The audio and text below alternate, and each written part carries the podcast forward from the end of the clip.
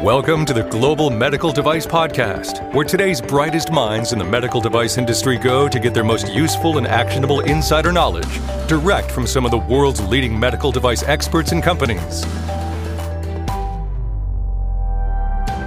As many of you probably know, I've been in the medical device industry for, gosh, over 23 years now. It's hard to believe it's been that long time flies and you know by and large i've had pretty much a good time most of that duration. But one of the things that's always been a little bit of a head scratcher as i actually scratch my head is compliance you know especially on quality system things. We know as medical device companies who are in the United States, especially, and even outside the United States, you're going to be subjected to audits, whether that be you know FDA for US or you know potentially you have an ISO certification and you're going to have to maintain that compliance as well.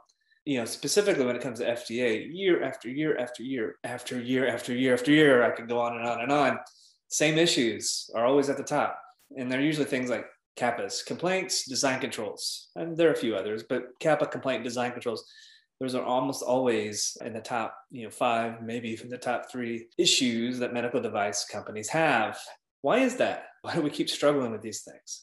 So I have an opportunity to catch up with Tom Rinkowitz, VP of RAQA at Raland Compliance Partners, and we chat a little bit about that, but then also give you a little bit of food for thoughts, things to think about. You know, what's beyond those big recurring compliance issues? Is there something else that we should be focused on? So I hope you enjoy this episode of the Global Medical Device Podcast. Hello and welcome to the Global Medical Device Podcast. This is your host and founder at Greenlight Guru, Jon Speer. And joining me today is Tom Rinkowitz. Tom is the VP of RAQA at Raland Compliance Partners. Tom, welcome to the Global Medical Device Podcast. Ah, thanks for having me, John. Oh, absolutely. So we were catching up a little bit before we started the recording today. And I think a good thing for us to talk about today, you've got a lot of experience, I think, from both the device and the pharma side. You've been doing this for a while. You probably lost your hair in the process like I did. Uh, yeah, yep, that's about it. um, but I um, didn't pull out, fell out. So, uh, yeah. Uh, and truth be told, mine was probably gone many years before I got into the depth of the industry. But you shared with me some of the things that you're observing and i thought today we could talk about you know what are some of the current compliance issues that are happening in the med device industry? And i guess the second part of that why are these things continuing to happen? Because you know if you look at data year after year after year in large part the same issues are the top issues year after year after year. So maybe that'd be a great place to start. What are you seeing in your practice yeah, it's, it is exactly what you said, John. It is very interesting. We're sitting here looking at you know things it really was a mid 2000s when fda started really going after the device industry right and some of the first observations they had were in their quality system CAPA complaints, design controls, things like that. And almost every device company that gets inspected gets some observations in one or more of those same areas, right? And so you got to look at you know, what's going on here. Are people just not paying attention?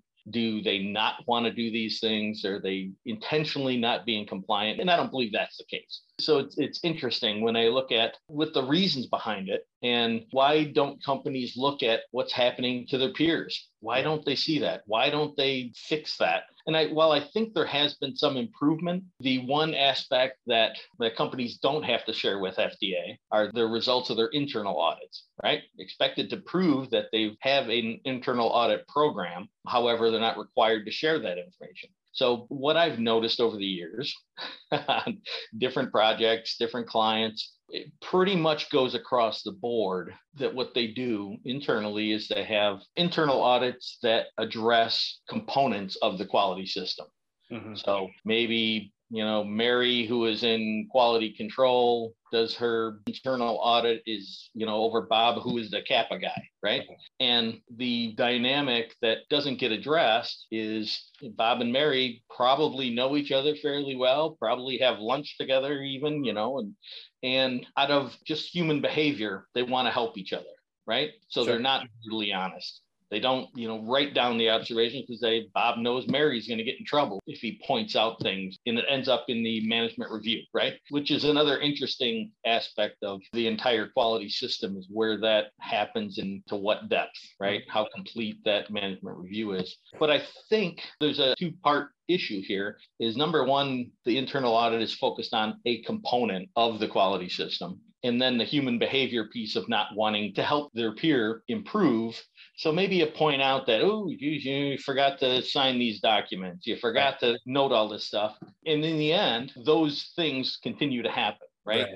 So, and they happen until an FDA inspector comes by and happens to notice the same thing. The second issue about internal audits is we're auditing individual components of the quality system. When FDA comes in, they inspect the quality system. Yeah, right. So, two different kind of ways around that. What I've done with some of our clients, not all clients are willing to kind of bite this off, but some are, is to have an independent company who you contract. It's called internal audit, but you contract with a company, uh, self serving as a Raland or someone else doing this, Sure. And actually come in without those personal relationship bias, right? And we've done that for some companies over the years, and it's been very successful in finding the problems. Fixing them is a different story because that still takes the company to adjust their processes and their practices. But the other thing is to change the focus and the style of the internal audit which means let's do the internal audit rather than individual components. Let's do it the same way an inspector would, mm-hmm. right? We're all managing CAPAs, complaints, and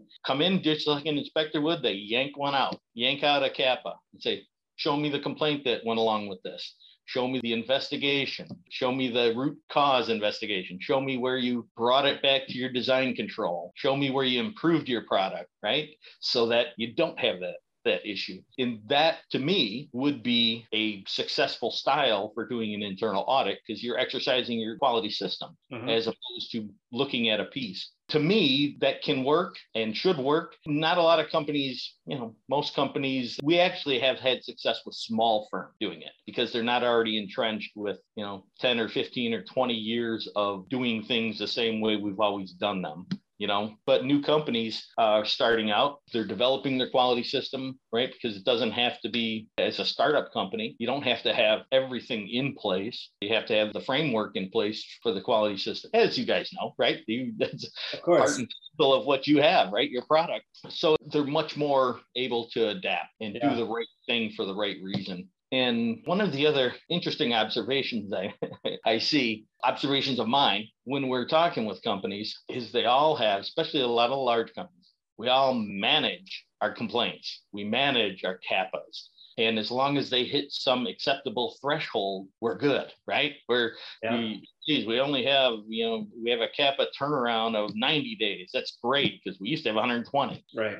You know, we only have a small back or 50 cap or complaints backlog instead of 100 we used to have. You think about it, shouldn't the entire process be built upon having zero complaints? Let's right the reason we're doing this is to improve the product, make it safer, make it quality, so we don't have to manage complaints. We don't have to manage CAPAs, right? But it's interesting because we all fall into this corporate management scheme that we got to have this. And in fact, I'm speaking with someone at a very large company just recently, and he was telling me how their product line is they've got a 90% of their products that are sold are research use only and 10% are sold to customers on the market you know a, a filed device Yet when they're doing their investigations, looking at complaints, they don't count the 90%. Even though it's the exact same product, hmm. they don't have to report those because it's research use only. So right. the opportunity to actually improve their product is only 10%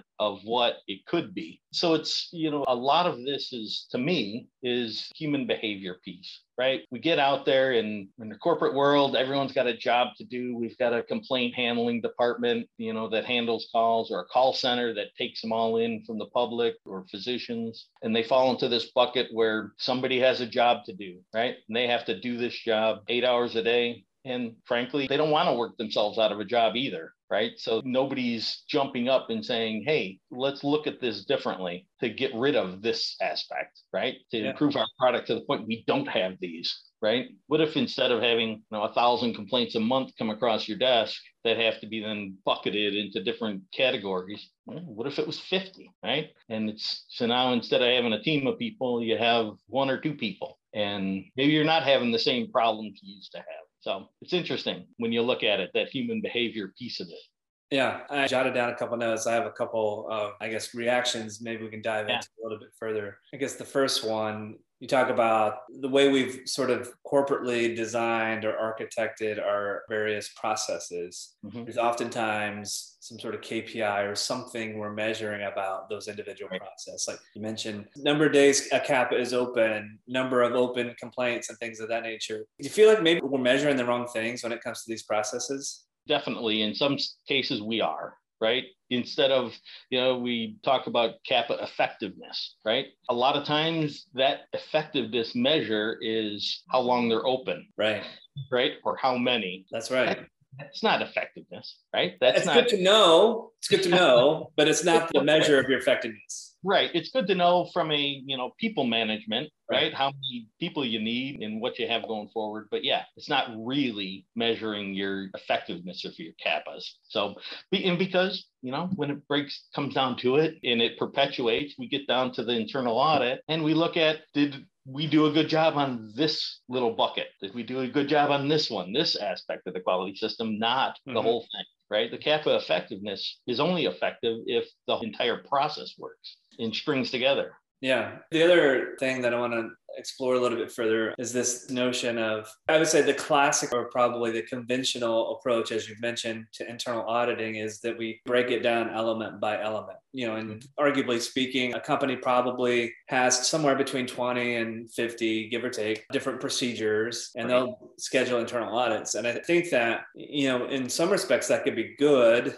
because it's really scrutinizing that individual process. But I hear your point. Very few companies actually take sort of that top-down overall system view of their of their audit. So it's like, you know, if you want to do the individual elements, okay, I get that. Those are opportunities to streamline and fine-tune the process. But you have to take a big picture look. And I know people are going to say, but John, Tom, we're struggling to do internal audits as it is, right? Keep in mind, FDA, when they come to do their inspection, generally they're going to take about five days and generally you know they're going to be able to cover most all of your processes in that system approach yeah. so there's something to be said for that yeah, the thing is, right, when you're only auditing an element of your quality system, exactly what you're doing is you're looking at the procedure. Did we follow right. this That's checklist? Right. we do the documentation? And while that is important, we can't deny that somewhere down on the list, maybe four, five, six, is documentation as far as audit observations, people not following their own procedures. So there is something to be said for that, but that's really not,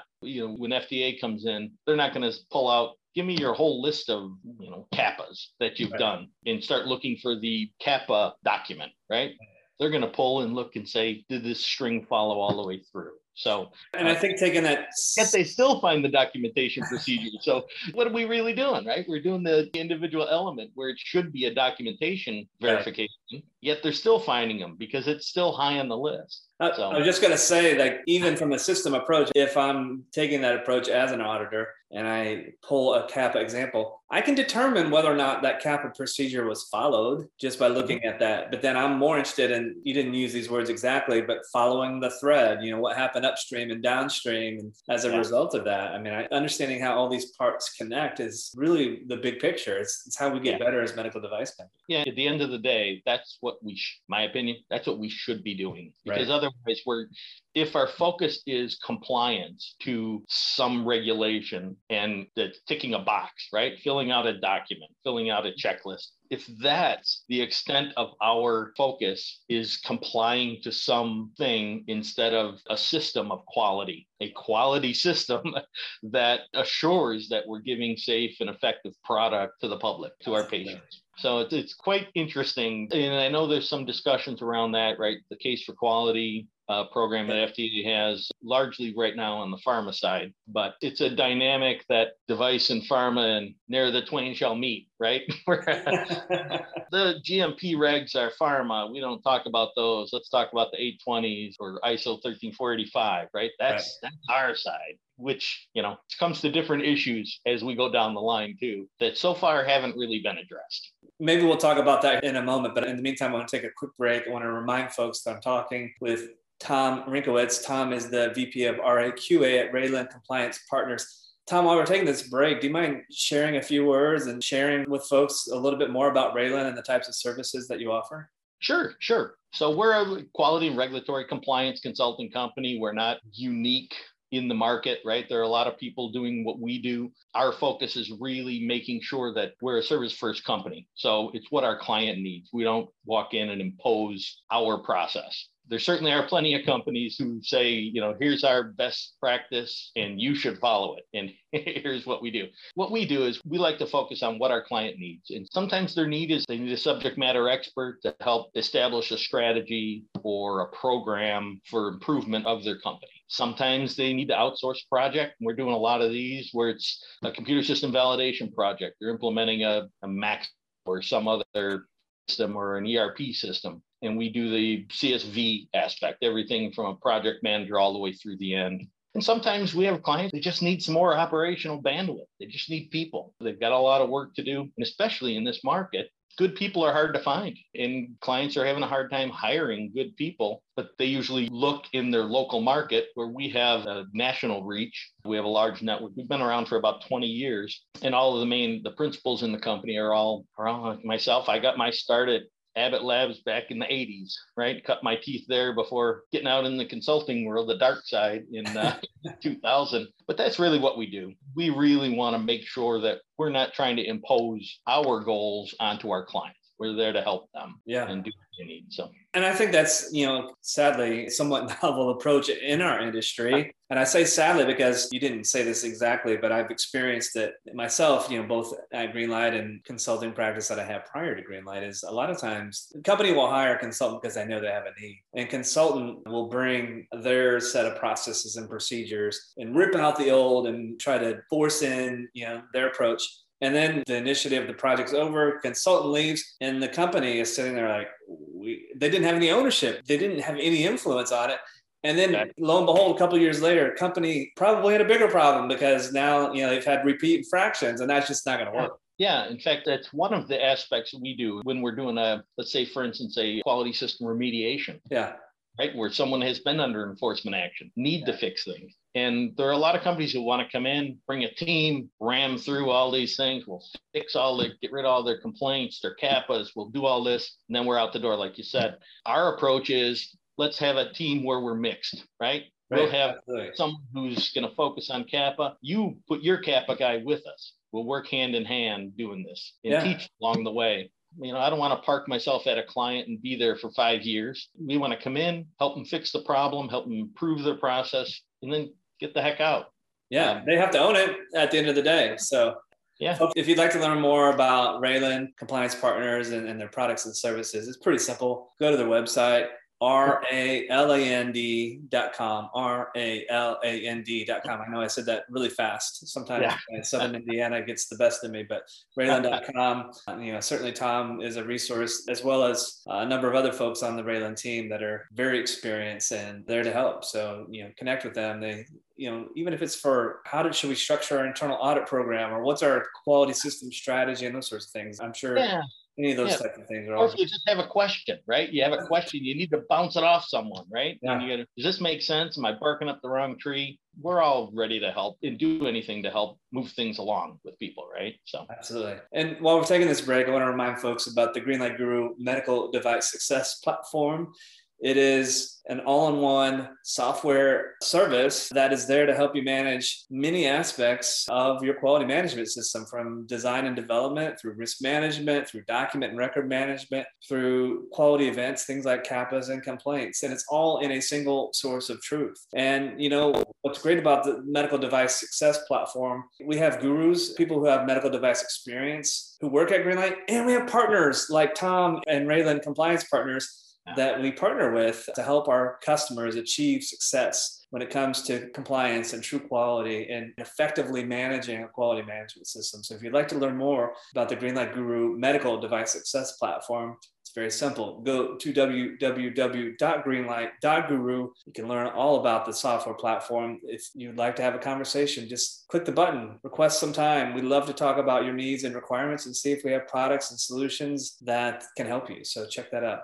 All right, so Tom, you know, you've got a lot of experience on both device and pharma. And before we started the recording of the episode today, I almost heard like a cautionary tale or a beware tale. And I'm like, hang on, we're going to get into that when we chat. And what I heard though is, you know, so far from a device perspective, you know, FDA's focus, you know, I think has been pretty consistent for, you know, the past couple of decades or so, at least in device. Mm-hmm. Now, it's, it's, a lot different in pharma. And part of what I heard you hint at or suggest, maybe, you know, you can tell me if I misheard, is that in device, we better be prepared because there's an opportunity or there's a good chance that FDA will start to shift to be more pharma like in their inspections. So, what are you yeah. seeing there, or what advice do you have there? Yeah, most definitely. And this comes from years of, you know, as I kind of transitioned from my pharma experience at Abbott into consulting and then working on with device companies. Is that you know that was kind of I mentioned earlier right? Device is looking at you know the 820s and 13485 in pharma that's 210 and 211 GMPs and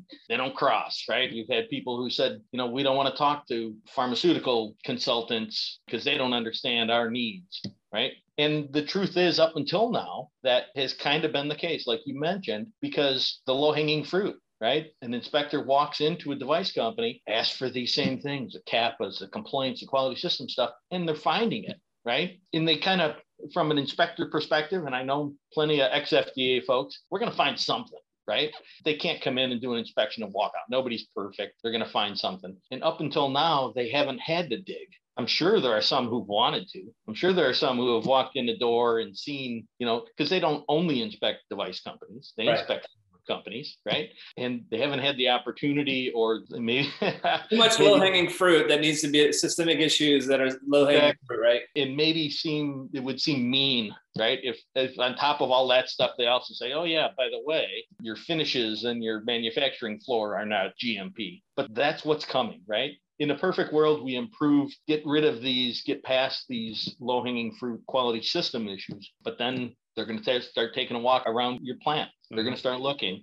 They're going to see your equipment. They're going to want to see your equipment validation. They're going to want to see your pest control, you know, what you do there. Right? God forbid they find something on the floor, right? And from my pharma days, you know, when it was a planned inspection, I mean, gee, things were painted, things were floors yeah, wax, new terrazzo floor, anything. But you had to be ready every day in case you don't get that unplanned inspection, right? Somebody knocks on the door. You can't and I've seen companies who have cleared people off the manufacturing floor and turned off the lights and said, "We're shut down today. we, you can't come in and look at our manufacturing area."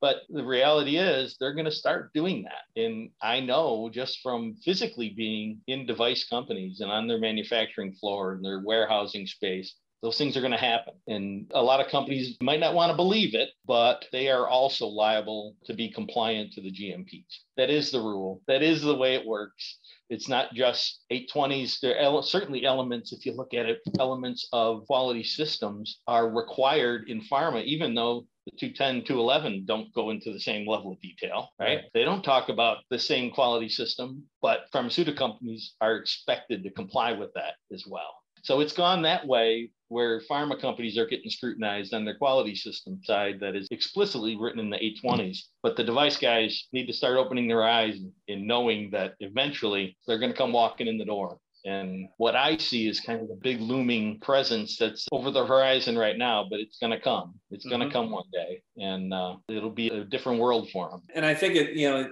we talked about you know elements versus system, and I can hear people, you know, I can imagine the reactions of folks listening to this. That like, wait a minute, Tom, John, our internal audit team is already stressed and strained as it is and they probably are doing the best they can yeah. Uh, you know but i think you know maybe there's some nuggets here that we can suggest to people first you know taking that system approach but being super thorough with that is one way to gain some efficiency. And then if you're gaining that efficiency here, this might give you another opportunity to dive a little bit deeper into other areas that oftentimes probably don't see the light of day when it comes to auditing things like GMPs, you know? Yeah, definitely. And I think by nature, because there's this compliance hammer hanging over people's heads, they don't think about the, the inspectors are human beings too, right? Right. And if, as part of the kickoff for an inspection, you say, listen, we do something a little bit novel on our internal audit process. We don't only audit elements of the quality system, we take a system approach right. and do the same thing you guys would do. Just by saying that gives an inspector a different attitude, I think, from your plan, right? In your inspection, what they're going to do. You know, people are always afraid to, when I was with Abbott, it was, you know, don't say anything, right? Be careful. You're in the bathroom. Don't mention anything. Make sure, because you never know when someone's going to overhear you. These guys, I know a lot of ex FDA and I know some FDA inspectors. They're human beings, right? They're people. Their ultimate goal is to improve our products and safety. And you know, you or me or anyone, right? We've got either one of us or our family or someone else we love or our neighbor are going to be a patient and need these things. Don't you yeah. want to be as safe as possible? Right. Right. That's really what it boils down to. The other thing, when people ask me about my thoughts, opinions, uh, ideas, etc., on auditing and especially internal auditing, my first comment to them is your internal auditing program needs to be the toughest audits that your company has. Mm-hmm. And clearly, if that were true, he would be okay with sharing when Mary yeah, uh, exactly. was dropping the ball or something wasn't you know being addressed but clearly we're not getting that message. I mean, clearly our internal auditing as an industry, at least as a whole, needs to be tougher, you know, a little bit. It needs to be more thorough and it needs to be more complete and it needs to be more detailed and more difficult. Honest. honest. Yeah, maybe that's it. Maybe it's just honest. Yeah, yet, you know, at the same time, a human behavior piece, right? Some people are afraid of it's tough times, especially these COVID times, right? Nobody wants to be sitting with a negative review, a negative, you know, losing their job or something. If people are out there hanging, that's that's a tough one to get people to get past, right? And it comes down to trust. Does your company attitude, do they really value their people and be transparent internally to do that? And, and value when people truly are trying to improve the product. So yeah, you know, I'll bring this back. I think we are talking a little bit about what's the culture within a company. Does a company have a true quality culture? And you know, you know, culture is one of those, or can be one of those esoteric things that right. can be hard to describe, but hopefully try to make it a little less vague and share an example at Greenlight. Mm-hmm. One of the things that our team focuses on is this framework. The author's name is Patrick Lencioni, and he has a framework called the Five Behaviors of Cohesive Team. And the base of those five behaviors, the, the first thing you have to get right is vulnerability based trust, right? And once you have that, then you can get into conflict and alignment and you know drive toward results and all these sorts of things. I think the other thing that's important that we try to remind our team at Greenlight is if it seems as though Mary's dropping the ball, assume ignorance and not malicious behavior, right? yeah, exactly.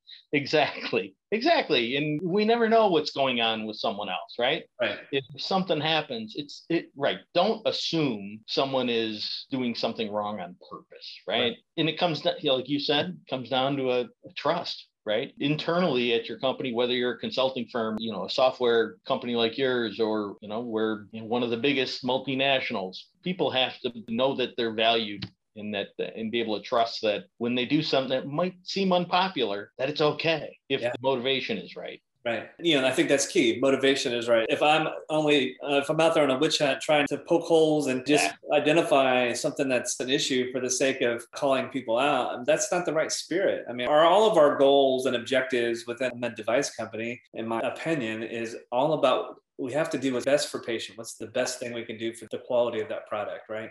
If our motives are aligned with that then good. We can get better as a company. We have opportunities yeah. to improve. So tom as we're wrapping up our conversation today any last minute tips pointers suggestions that you think it's key for folks to think about on this topic of audits inspections gmp things of that nature yeah, and it's really kind of what we've talked about. You know, look at your quality system as a system, right? It's not just a bunch of elements, right? Not just a bunch of procedures, not just a bunch of standalone checklists, right? Look at it as a system. And if any one of those elements aren't working, the it's the you know the weakest link in the chain concept, right? Then the whole thing falls apart. So you've got to look at it in that respect, right? We're not just a bunch of people doing their individual jobs, and as long as I'm doing my piece, everything's fine You got to look at the entire picture. Yep, 100%. And the longer we perpetuate this element only approach, it just means our silos are going to grow taller and the walls thicker. We have to figure out how to blend because we are working in a system of systems in a medical device company. One thing that I do absolutely is going to have upstream and downstream ramifications. So I need to be cognizant of that and make sure that I'm fairly inspecting and auditing my company with that in mind. Tom Rinkowitz, VP RAQA at Raland Compliance Partners. Again, you can learn more about Raland. Very simple, raland.com, R A L A N D.com. Tom, thank you so much for being a guest on the Global Medical Device Podcast. Thanks, John. I appreciate it. It's great Absolutely. talking and look forward to talking in the future. Absolutely. And folks, I want to thank you for listening to the Global Medical Device Podcast. It's because of you that this is still the number one podcast in the medical device industry. So keep spreading the word to your friends and colleagues. You've probably picked up by now, we're not just on iTunes and Spotify and all the places you listen to things. We are on YouTube. You can watch the latest episodes of the Global Medical Device Podcast as well. So thank you so much. As always, this is your host and founder at Greenlight Guru, Jon Speer, and you have been listening to the Global Medical Device Podcast.